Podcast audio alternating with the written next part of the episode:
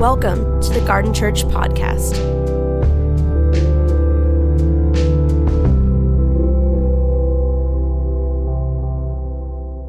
Hi, Garden Church and friends listening wherever you are. Welcome to um, our first of three Easter devotionals. Today, celebrating and remembering Good Friday. As we come to Scripture today, we're reading Luke's account of Jesus heading to the cross. And it's always the most difficult for us to read familiar stories with fresh eyes and see them for what they are and not how we remember them to be. And I want to encourage you today to read this text with attentive eyes and curiosity. Put yourself in the story and ask, what would it be like in this real story? Let your imagination even help your experience, help you experience those events as the Holy Spirit makes the text alive for you. Today we're reading Isaiah 53, 7 through 9, and a bit of a longer story to get the frame of what we're looking at when we come to Good Friday by reading Luke 22 through 23.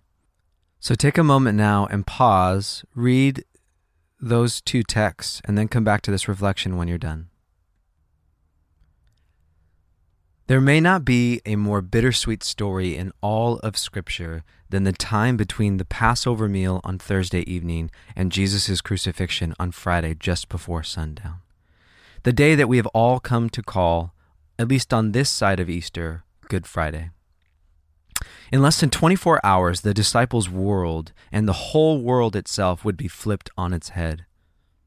It's not difficult to imagine the tension that Luke is trying to convey as he writes about Jesus and his disciples eating the Passover meal together, with the sense of dread and unease hanging over the room.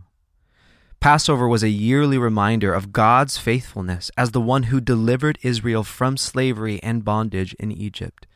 God showed himself to be the great rescuer. They celebrated that meal each year with the expectation that God would do this again. He would rescue his people.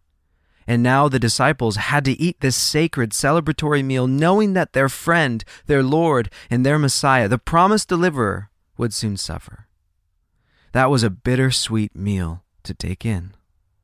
But how can this be? This is not how God rescues people, right? We all have our ideas of how God should do things. We have, a, we have ideas about how God should teach us, love us, lead us, deliver us, save us, and be with us. And yet He comes near, He meets us, and makes a way as we have never or could never have imagined. Looking back at the text, we see that Luke is telling a story of a God who thwarts all of our expectations, a Savior who comes in ways unexpected and will not let anyone other than his Father define how the kingdom will come. It will not be by the sword or by violence, but it will be by self giving sacrifice and Jesus laying down his rightful power. My kingdom is not of this world, Jesus says before Pilate, the Roman governor of Jerusalem at the time. If my kingdom were of this world, then my servants would be fighting so that I would not be handed over to the Jews. But as it is, my kingdom is not of this realm. John 18:36. And so, with the disciples' expectations lost and their hope for deliverance crushed, Jesus is crucified. As he breathes his last breath, the faithful God who had delivered the people before is nowhere to be seen. At least, that's how they expected the story would end. Good Friday is such a difficult place to rest in. On this side of the resurrection, we long to move right past the weight of Good Friday, the cost of the cross, and the deliverance that makes us ready for new life. Good Friday is a day to lay down our expectations about how God should bring his kingdom into the world and trust that he is good and his kingdom is now and not yet. God has taken all things upon himself the sin, the pain, the suffering, and on the cross emptied them of power so that we might have new and abundant life in him. This is not how we might have thought things should go, but the story ends in triumph. Let's not miss the journey to get there. We've been on the season of Lent, preparing for death and resurrection by making room and sacrifice in our lives. Let's come to Good Friday. Let's come to the cross and offer our whole lives to God.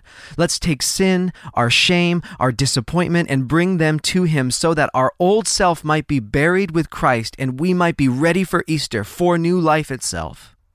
And we are living in a period of time when the expectations for our own lives have been thrown out the window due to this global crisis.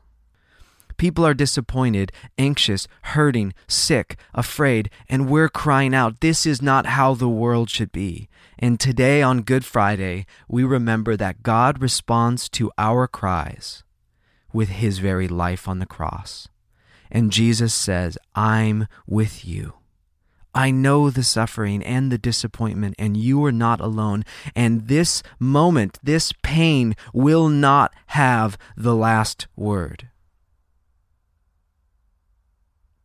So today, reflect on what the Holy Spirit might be asking you to lay down and allow it to be nailed to the cross. What will keep you from walking into resurrection life in the kingdom of God come Easter Sunday? A pattern of sin, an unhelpful habit, a break in a relationship, your expectations of God, an unrealized plan for your life, bitterness, anger, whatever it is, the list of these traps that we step into regularly is not small, but we can be freed from them. Spend today asking the Spirit to show you what that might be and how to hand it over and be freed from them. Today, we celebrate that God has delivered us from the power of sin, shame, and spiritual death. So let's prepare to live free and live into abundant life come Easter. And thanks be to God. Amen.